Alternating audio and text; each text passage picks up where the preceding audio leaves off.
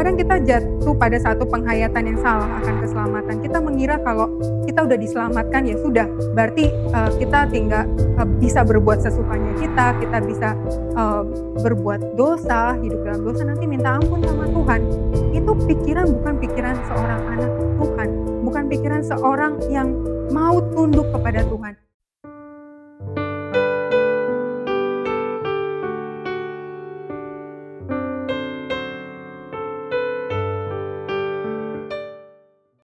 Selamat pagi Bapak Ibu dan saudara-saudara sekalian.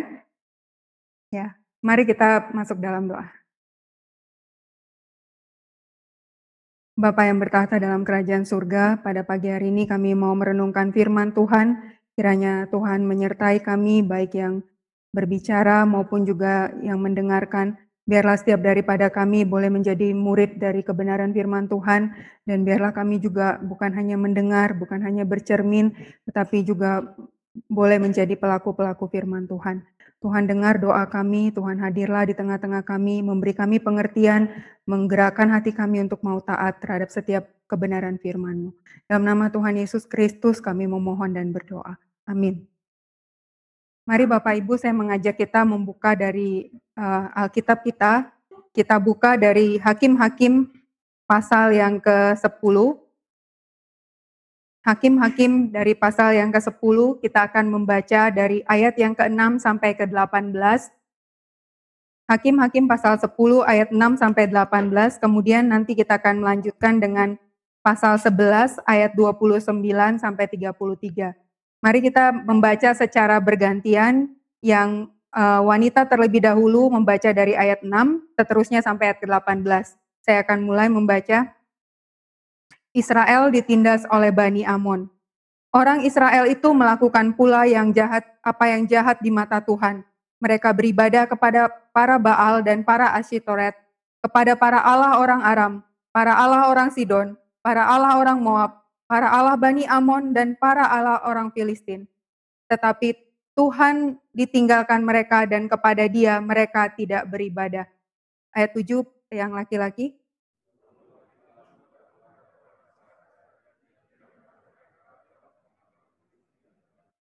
Yang wanita bersama-sama. Dalam tahun itu juga orang Israel ditindas dan diinjak mereka. 18 tahun lamanya mereka memperlakukan demikian semua orang Israel yang di seberang sungai Yordan dan di tanah orang Amori yang di Gilead.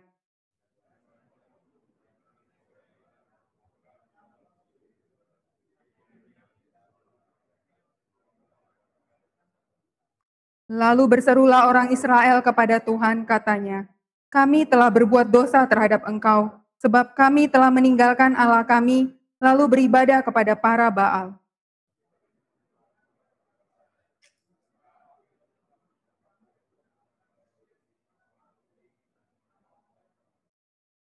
Orang Sidon, suku Amalek, dan suku Maon yang menindas kamu ketika kamu berseru kepadaku,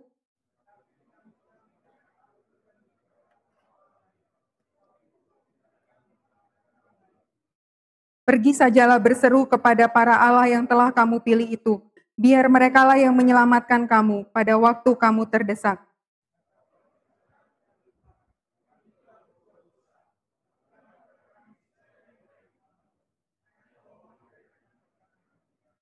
Dan mereka menjauhkan para allah asing dari tengah-tengah mereka, lalu mereka beribadah kepada Tuhan. Maka Tuhan tidak dapat lagi menahan hatinya melihat kesukaran mereka.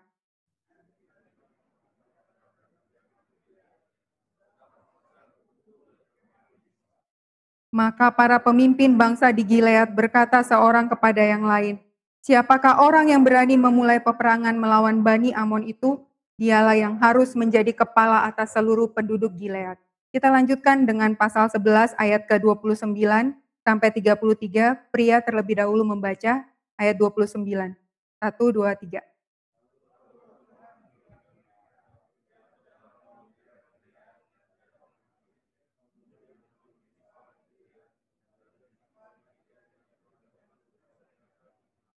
Lalu bernazarlah Yefta kepada Tuhan, katanya, jika engkau sungguh-sungguh menyerahkan Bani Amon itu ke dalam tanganku, maka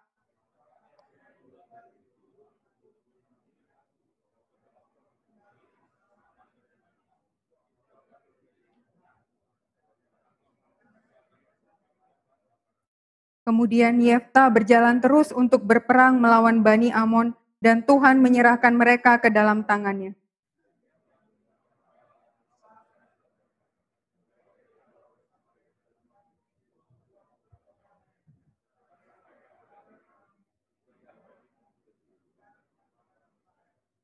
Ya, sampai di sini saja. Saya yakin kita cukup familiar dengan cerita setelahnya gitu ya. Nah, sejauh ini kita sudah membahas lima hakim dari tujuh hakim yang akan dibahas dalam seri ini. Uh, dan kalau kita melihat pembahasannya siklusnya dari minggu ke minggu gitu ya, kita lihat ada sebuah siklus apostasi atau siklus pemurtatan yang terus berulang seperti satu pola yang memang sudah dicatat oleh penulis kitab hakim-hakim di pasal 2 ayat 11 sampai 23.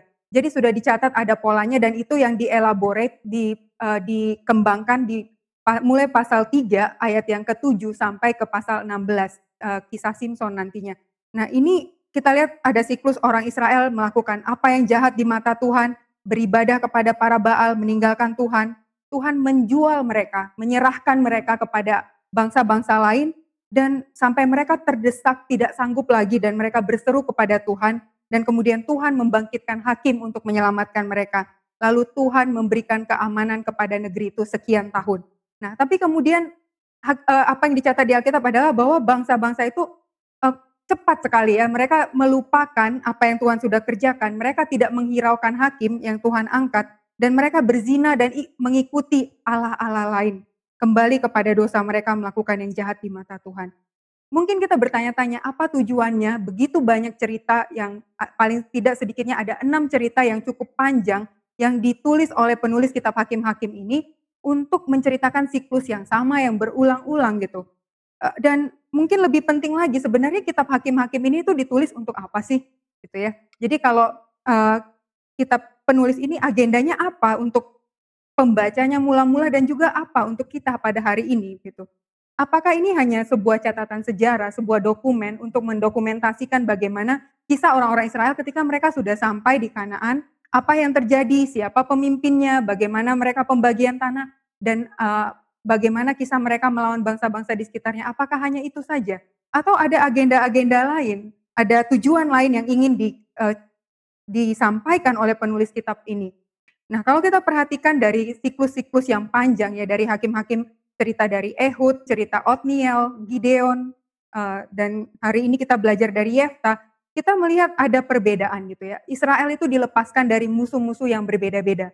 Kalau misalnya minggu uh, dua minggu lalu gitu Gideon itu uh, dibangkitkan Tuhan untuk melepaskan bangsa Israel itu dari orang Midian dan dari sebelum-sebelumnya Israel itu di uh, dilepaskan dari bangsa Aram, Moab dan kali ini oleh da dari orang Amon. Kalau kita ngelihat um, bangsa-bangsa ini adalah bangsa-bangsa yang berada di sekitar dari tanah Kanaan, tempat orang Israel itu tinggal.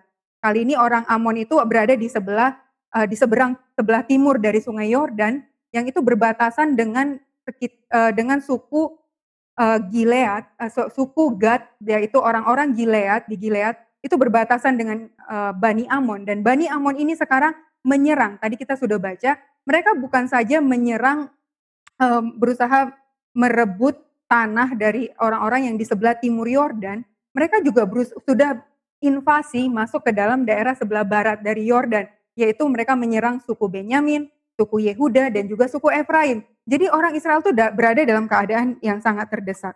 Dan kedua, dari siklus ini kita ngelihat bahwa makin lama orang Israel itu makin jauh dari Tuhan.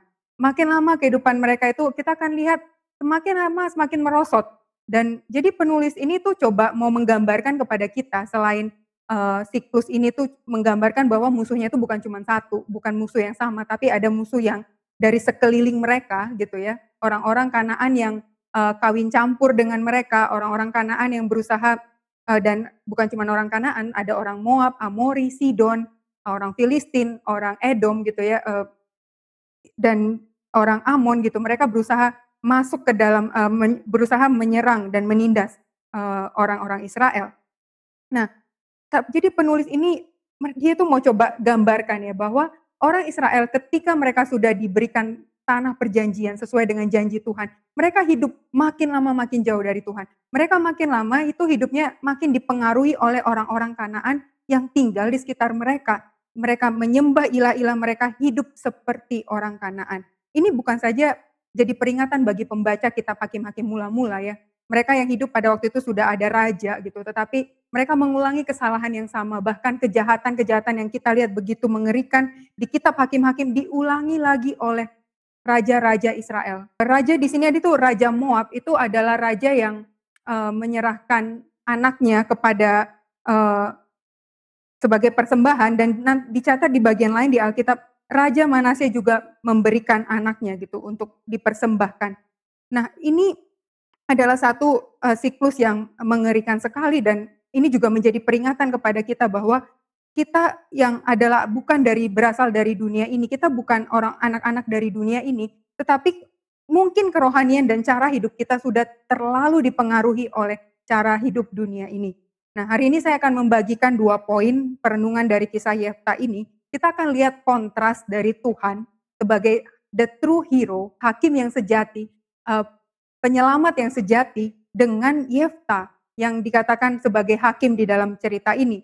Kalau kita melihat uh, kata hakim itu bukan berarti seperti uh, yang mengadili gitu ya, bukan cuman itu gitu, tetapi di sini lebih kepada pemimpin yang menyelamatkan Israel dari tangan musuh-musuhnya. Nah, poin pertama itu adalah bahwa Tuhan itu berdaulat, dia tidak dapat dimanipulasi atau diperalat oleh manusia.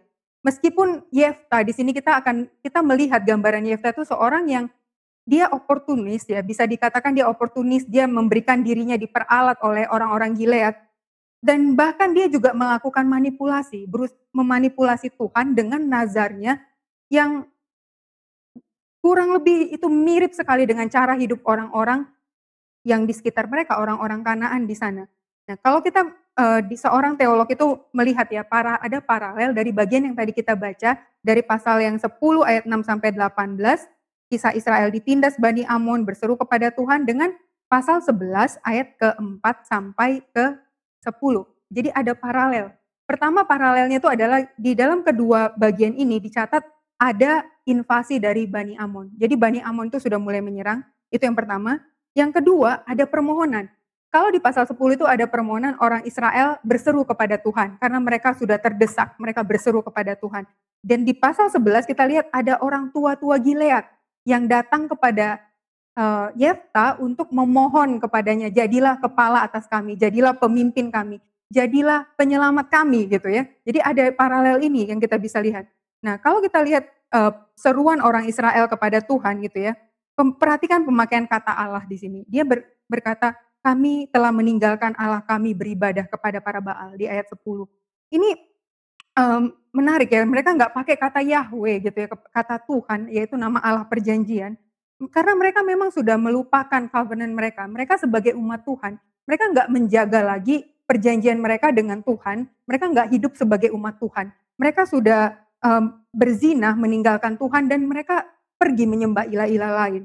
Di, di sini dicatat ada tujuh nama Allah-Allah asing. Ini mewakili ya. Karena dikatakan Bani Amon itu ada Allah-Allahnya, Bani Moab ada Allah-Allahnya. Jadi saya nggak tahu ini berapa, kita nggak tahu ini berapa banyak ilah yang mereka sembah gitu ya. Tapi ini menunjukkan satu kejahatan dari bangsa Israel pada waktu itu yang mereka bukannya menjadi terang bagi bangsa-bangsa sebagaimana Tuhan kehendaki, tapi mereka justru ikut dalam kegelapan dari bangsa-bangsa di sekitar mereka.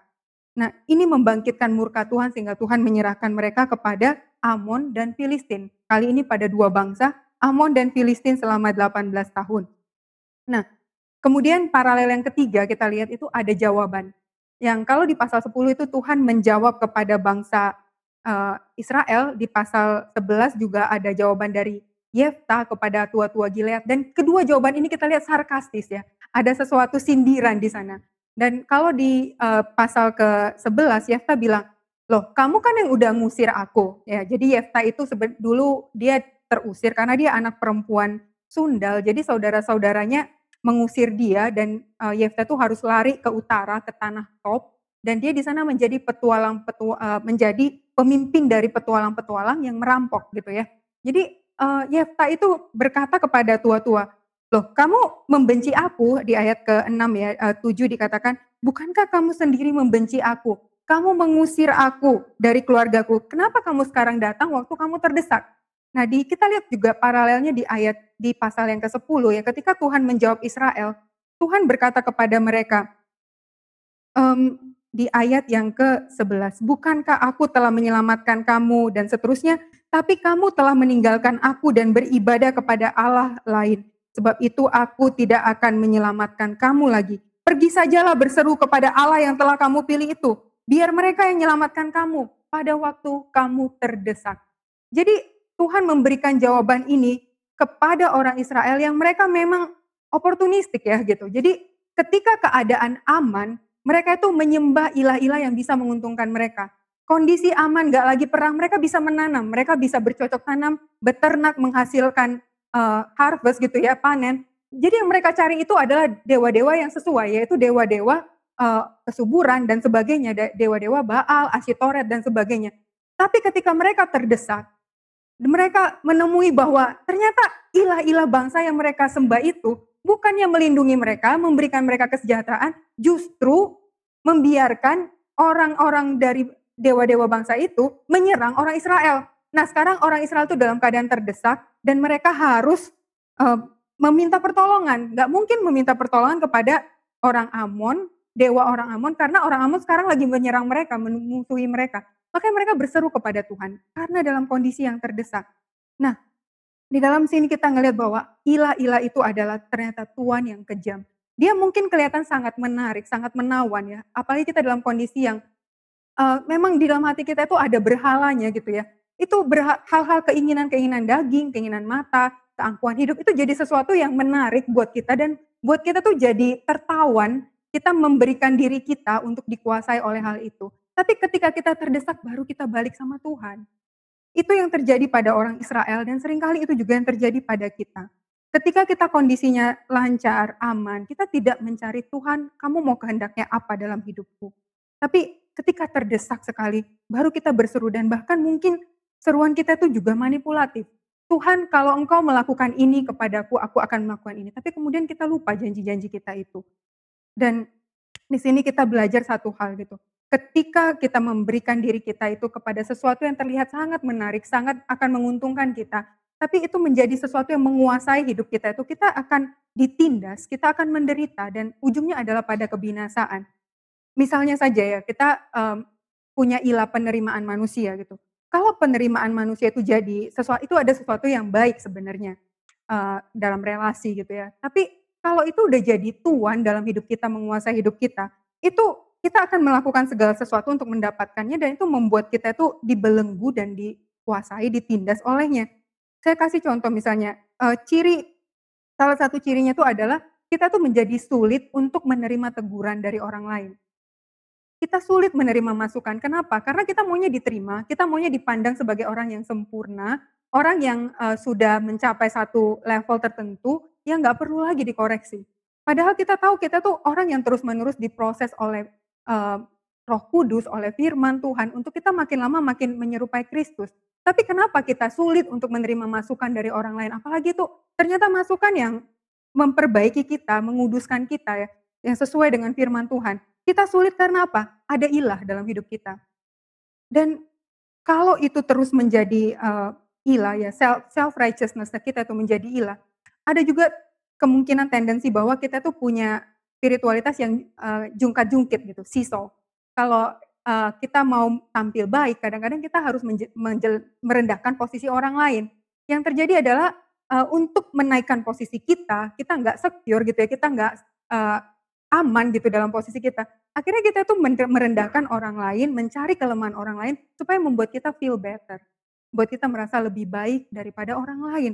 Ini ini adalah sesuatu yang merusak. Akhirnya kita bukannya malah, uh, mendoakan orang lain, yang terjadi adalah yang kita suka lakukan adalah kita bicarain orang lain, menggosipkan kelemahan, kejelekan orang lain, dan itu menimbulkan perpecahan bukan hanya di, di dunia ini gitu ya, tapi bahkan juga di dalam gereja.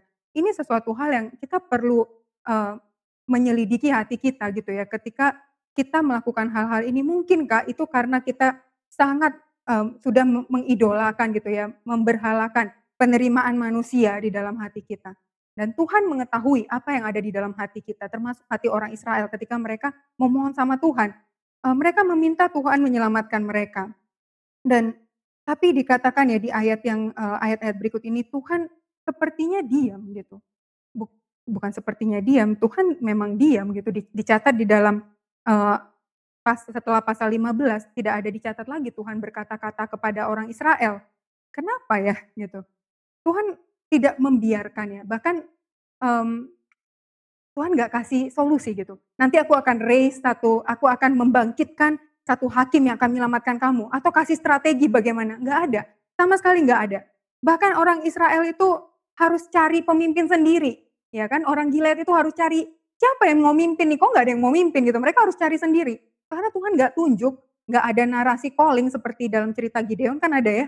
Tuhan uh, panggil Gideon, kasih tanda. Di sini nggak ada sama sekali. Ini mau menceritakan, polisi mau menceritakan Tuhan tuh nggak bisa kita manipulasi. Kita nggak bisa mengatur. Tuhan, karena aku sudah berseru, kamu harus menjawab aku. Karena aku sudah meninggalkan, menjauhkan ala-ala asing daripada aku dan aku sudah beribadah kepada Tuhan. Tuhan, engkau berkewajiban untuk menjawab permintaanku. Tidak ada. Tidak ada kewajiban seperti itu. Karena Tuhan mengetahui isi hati kita yang terdalam. Kita tahu bahkan orang Israel ini nanti pun akan jatuh lagi dan malah lebih parah ya. Dan mereka terus-menerus meninggalkan Tuhan, beribadah kepada Allah lain. Nah, kadang kita jatuh pada satu penghayatan yang salah akan keselamatan. Kita mengira kalau kita udah diselamatkan ya sudah, berarti uh, kita tinggal uh, bisa berbuat sesukanya kita, kita bisa uh, berbuat dosa, hidup dalam dosa nanti minta ampun sama Tuhan. Itu pikiran bukan pikiran seorang anak Tuhan, bukan pikiran seorang yang mau tunduk kepada Tuhan. Karena kalau kita lihat di sini ya, Tuhan mengutip ya, bukankah aku yang melepaskan kamu dari tangan orang Mesir? Dari hakim-hakim uh, yang kita bahas dari mulai Ehud, uh, Otniel, dan seterusnya, belum ada gitu ya orang Mesir menyerang mereka. Berarti ini Tuhan tarik sampai kepada Exodus gitu. Bahwa Tuhan melepaskan mereka dari tangan orang Mesir dari tangan Firaun. Kalau kita baca di Keluaran 7 ayat 16, eh, ketika Tuhan mengutus Musa kepada Firaun, Tuhan berkata, biarkanlah umatku pergi supaya mereka beribadah kepadaku di padang gurun. Jadi Tuhan membebaskan dari tangan Firaun bukan supaya bebas sebebas-bebasnya, tetapi supaya orang Israel itu boleh beribadah kepada Tuhan dengan bebas. Bukan supaya bebas melakukan apa yang hati mereka inginkan gitu ya, tapi supaya mereka bebas, bukan lagi bebas, uh, bukan lagi terbelenggu sama si uh, Firaun gitu, tapi mereka supaya bisa bebas menjadi hambanya Tuhan, tidak menjadi hamba Firaun yang jahat itu, tapi menjadi menjadi hamba dari Tuhan yang membebaskan mereka.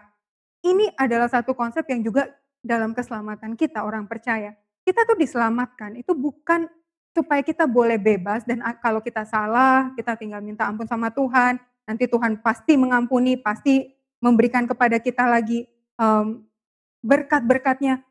Kita jangan mempermainkan kesabaran Tuhan menantikan kita bertobat. Seperti orang Israel ini, mereka terus-menerus dalam siklus pemurtatan itu mereka meninggalkan Tuhan, berzina, menyembah berhala-berhala. Tuhan tidak membiarkan dirinya terus-menerus dipermainkan dan kita kira kita bisa mempermainkan Tuhan, tapi sebenarnya tidak. Dan kalau kita di dalam hidup mengikut Tuhan, kita perlu ingat bahwa kita dibebaskan supaya kita bisa dengan bebas itu beribadah, berbakti, melayani Tuhan. Kalau kita ingat gitu, di dalam Matius 11 ayat 29, Tuhan Yesus berkata, ehm, pikulah kuk yang kupasang, karena aku lemah lembut rendah hati, jiwamu akan mendapat ketenangan, sebab kuk yang kupasang itu ringan dan bebanku pun uh, kuk yang kupasang itu enak dan bebanku pun ringan. Di sini kita melihat bahwa kalau kita menyembah, eh, memberhalakan uh, ilah-ilah itu akan membuat kita tertindas. Tapi penyembahan kita kepada Tuhan, uh, kita menghambakan diri kepada Tuhan, itu adalah sesuatu kuk yang justru enak. Suatu um, hidup yang justru adalah hidup yang ringan, hidup yang um, penuh dengan kelimpahan dan sukacita gitu. Kemudian kita lanjutkan, paralel yang keempat, ada pengulangan permohonan. Uh, tua-tua Gilead itu kan setelah dapat jawaban dari Yefta yang sarkastis begitu, dia mereka nggak nggak nggak nyerah, mereka bilang, gini deh, kami kasih kamu, kalau kamu membawa menjadi panglima, kami melawan orang Amon, kamu akan jadi pemimpin. Gitu. Jadi ada tawaran lagi gitu ya, pengulangan dari permohonan. Dan di pasal ke-10 kita juga melihat permohonan kembali di ayat 15. Dikatakan, kami sudah berbuat dosa, lakukanlah kepada kami segala yang baik di matamu. Hanya tolonglah kiranya kami sekarang ini. Jadi ada appeal, ada permohonan lagi kepada Tuhan. Dan di sini bahkan dikatakan mereka ber, berkata, lakukanlah apa yang baik di matamu. Tapi pertanyaannya benar nggak sih orang ini sungguh-sungguh mengharapkan Tuhan melakukan apa yang baik di mata Tuhan? Kalau Tuhan itu melakukan apa yang layak mereka terima, itu berarti mereka seharusnya dibinasakan. Mereka seharusnya dihukum karena mereka sudah meninggalkan Tuhan. Mereka selayaknya itu menerima kutuk karena mereka sudah melanggar perjanjian yang Tuhan ikat dengan umatnya ini. Tapi mereka nggak tahu apa yang mereka minta gitu ya. Dan sebenarnya intensi mereka itu ya, tujuan mereka itu satu, yang terakhir. Tol, hanya tolonglah kami kiranya saat ini. Ini desperate cry. Jadi teriakan mereka yang sangat sudah sangat putus asa gitu ya, nggak ada nggak ada cara lain. Mereka berseru kepada Tuhan gitu. Mereka mengharapkan pertolongan dari Tuhan sekarang ini karena udah sangat terdesak. Yang mereka lakukan tuh mereka nggak melakukan pertobatan yang sungguh-sungguh ya. Kita mungkin bisa mempertanyakan di ayat ke-16 ketika mereka menjauhkan para Allah asing, mereka beribadah kepada Tuhan gitu. Kita melihat apakah ini pertobatan yang sungguh-sungguh. Tuhan diam gitu ya. Kita lihat respons yang terakhir, paralel yang terakhir. Responnya Yefta, dia itu terima tawaran bahwa dia akan menjadi pemimpin. Nah ini iming-iming yang buat Yefta itu menggiurkan. Karena dia itu orang yang tertolak, uh, karena dia anak perempuan sundal diusir, sekarang ini kesempatan nih. Mereka sekarang membutuhkan dia dan dia bisa jadi diterima kembali di Gilead dan dia bisa jadi pemimpin. Dan dia mengambil kesempatan itu gitu. Uh, di, tapi Tuhan dikatakan diam, meskipun dikatakan di sini ya. Kemudian maka Tuhan tidak dapat lagi menahan hatinya melihat kesukaran mereka. Pertama, uh, ada penafsiran penafsiran mengatakan bahwa oke, okay, ini dikatakan kalimat ini memang cukup sulit untuk diterjemahkan gitu ya. Um, pengertian pertama ya Tuhan melihat penindasan yang dilakukan kepada orang Israel dan dia sangat bersusah hati. Yang kedua adalah Tuhan bersusah hati karena melihat kedegilan hati bangsa ini ya, menyusahkan Tuhan gitu. Tapi intinya yang di, uh, mau dikatakan di sini adalah bahwa Tuhan mengetahui isi hati mereka ketika mereka meminta. Tuhan mengetahui ketika kita berdoa pun ya, kita uh, datang kepada Tuhan, kita jangan mengira bahwa kita bisa melakukan segala cara yang sebenarnya palsu gitu untuk um, memaksa Tuhan untuk melakukan apa yang kita kehendaki. Tuhan tuh sangat bermurah hati, itu benar gitu. Tapi kita tidak boleh mempermainkan kemurahan hati Tuhan dan kita harus sadar bahwa Tuhan itu berdaulat. Dia boleh mengulurkan tangannya menolong menurut hikmat Tuhan yang jauh melampaui apa yang kita boleh pikirkan. Tapi um, di dalam bagian ini ya, Tuhan tidak memberikan respons yang positif kepada orang Israel, tidak berkata-kata lagi, bahkan tidak membangkitkan seorang hakim. Maka yang dilakukan oleh orang-orang Gilead itu adalah mereka mencari pemimpin sendiri gitu ya. Nggak ada pemimpin, Tuhan nggak bangkitkan gitu. Mereka cari dengan spesifikasi kualifikasi yang menurut mereka baik, yaitu orang yang berani, orang yang terkenal pemberani dan yang bisa menerobos kepada Bani Amon gitu. Dan mereka ingat Yefta. Yefta mungkin udah namanya udah terkenal gitu ya sebagai kepala preman mungkin gitu. Dan mereka uh, memanggil Yefta dan Yefta bersedia. Ya udah klop gitu ya. Dan Yefta dikatakan di ayat yang ke-11 gitu ya. Dia membawa seluruh perkaranya itu ke hadapan Tuhan. Nah, ini bagian kedua yang saya mau uh, bawakan ya. Poin yang ingin kita renungkan yaitu bahwa uh, Tuhan itu beranugerah dan berkuasa bahkan memakai hakim yang sebenarnya nggak bisa kita andalkan gitu. Kenapa saya berkata begitu? Di satu sisi kita tuh melihat memang imannya Yefta. Di ayat 11 itu tadi ya, dia membawa seluruh perkaranya di hadapan Tuhan. Berarti dia tuh memanggil Tuhan sebagai saksinya. Jadi di sini dikatakan bahwa ya dia udah membawa ke hadapan Tuhan seharusnya ya dia punya satu keyakinan bahwa oke okay, Tuhan kamu jadi saksiku uh, kalau aku menang aku dapatkan kota ini gitu. Dan di dalam di ayat ke-12 sampai ke-28 itu negosiasi. dan antara Yefta dengan Raja Bani Amon. Dalam negosiasi ini, kita lihat uh, dia sangat mahir gitu ya, meskipun uh, kepala pemberon, kepala perampok gitu, ternyata dia sangat mahir bernegosiasi dan dia tahu sejarah penyelamatan Tuhan atas orang Israel. Bagaimana Tuhan membawa mereka itu ke tanah ini, menyerahkan tanah orang Amori, tanah orang Kanaan itu kepada umat Tuhan. Dia tahu semua itu ternyata.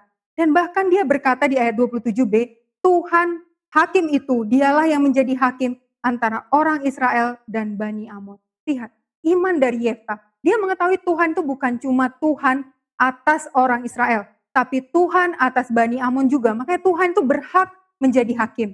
Dan di sini kita melihat, bukankah seharusnya kalau dia sudah punya keyakinan seperti ini, dia seharusnya nggak perlu lagi bernazar. Kenapa dia perlu bernazar di ayat 30 dan 31? Kita lihat maka ada keambiguan ya, ambivalen dari uh, karakter dari para Yefta di sini. Dia bukan seorang pemimpin yang diandalkan. Di, pertama ya, meskipun dia seorang negosiator handal, tapi ternyata dia nggak bisa menahan ucapannya ya. Dia mengucapkan sumpah yang sembarangan gitu ya, nazar yang uh, ceroboh sekali gitu. Um, dikatakan dia berkata bahwa kalau engkau membawa aku menyerahkan Bani Amon ke dalam tanganku, apa yang keluar dari pintu rumahku akan berikan seluruhnya kepada Tuhan mempersembahkan sebagai korban bakaran. Itu artinya seluruhnya akan dipersembahkan kepada Tuhan. Kalau kita dilihat di sini, dia ingin, sangat ingin untuk diterima oleh orang-orang Gilead jadi pemimpin kembali ya. Ambisinya itu tuh bahkan membuat dia saya berpikir ya, apakah dia nggak memikirkan mungkin anaknya yang keluar gitu ya, tapi keinginan dia itu begitu menguasai dia gitu ya, penerimaan dari orang manusia itu dia nggak terlalu peduli itu apa pun yang dikorbankan dan dia mengira dia bisa memanipulasi Tuhan.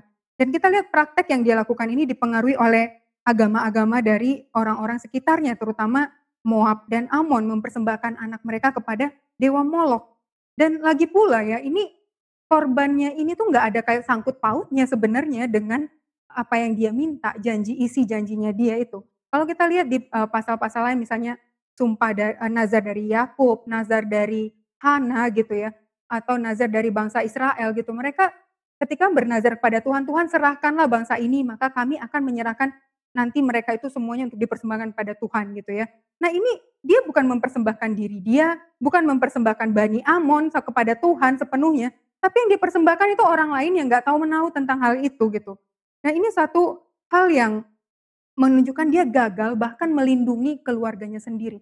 Dia mau menjadi hakim, deliverer, savior gitu, penyelamat, tapi bahkan keluarganya sendiri itu dia nggak bisa selamatkan, dia nggak bisa lindungi gitu. Bahkan dia jadikan korban untuk keinginan dia gitu.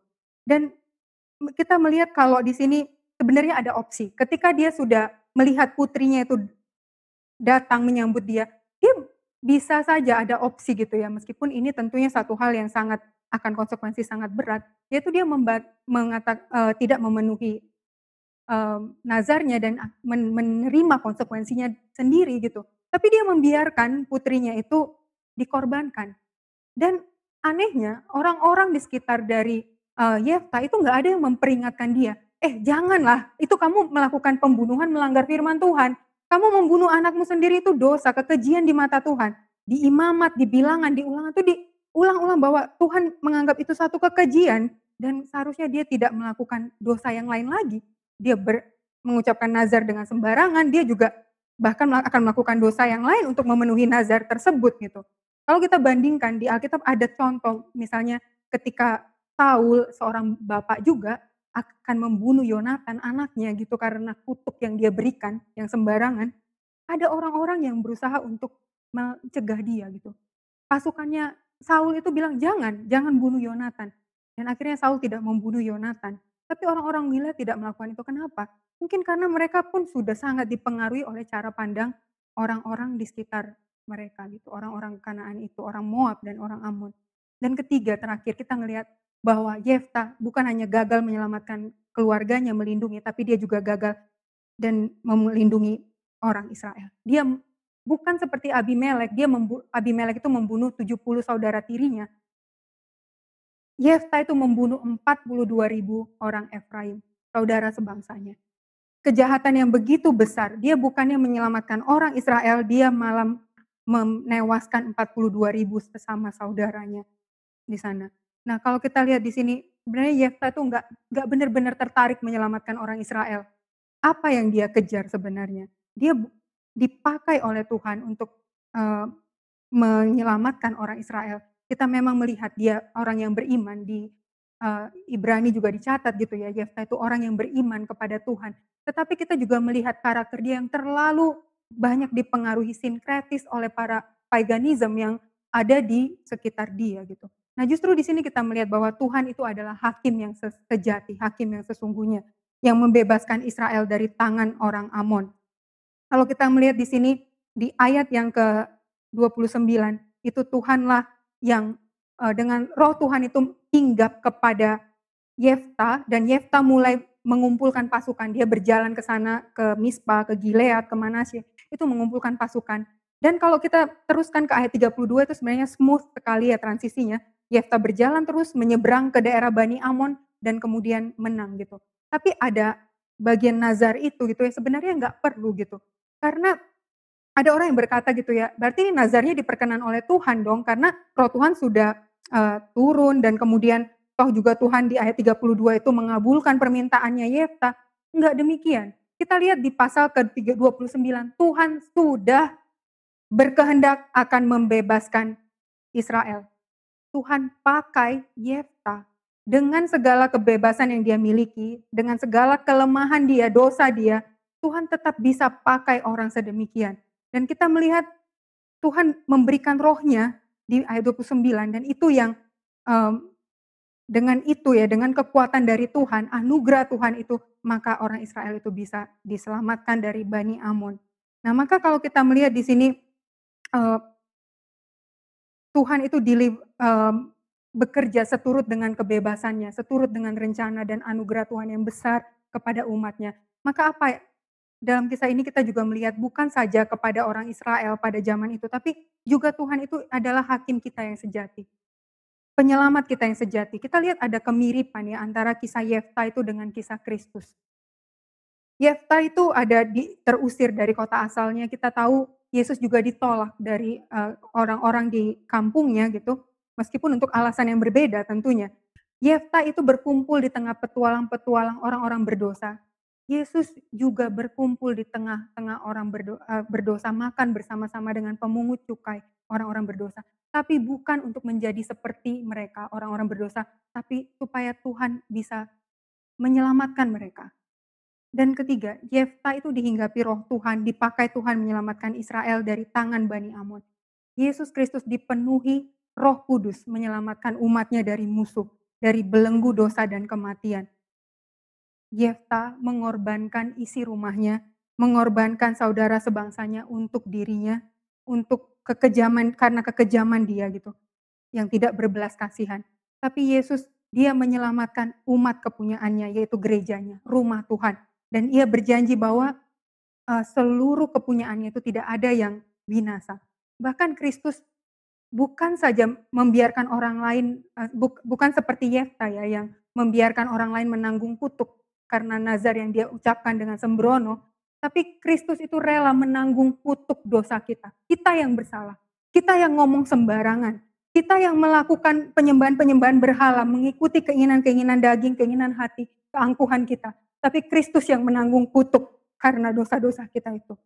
Jadi kalau kita punya juru selamat, hakim yang begitu berkuasa, begitu benar, begitu suci, begitu penuh cinta kasih dan kemurahan, apa yang menghalangi kita untuk menundukkan diri kita sepenuhnya untuk menyembah Dia, memberikan hidup kita untuk Dia.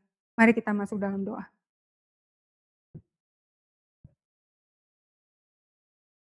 Tuhan kami bersyukur karena Engkau adalah penyelamat kami. Tolong kami Tuhan untuk kami boleh menjadi umat Tuhan yang memberikan hati kami sepenuhnya untuk mengasihi Tuhan. Dalam nama Tuhan Yesus kami berdoa. Amin.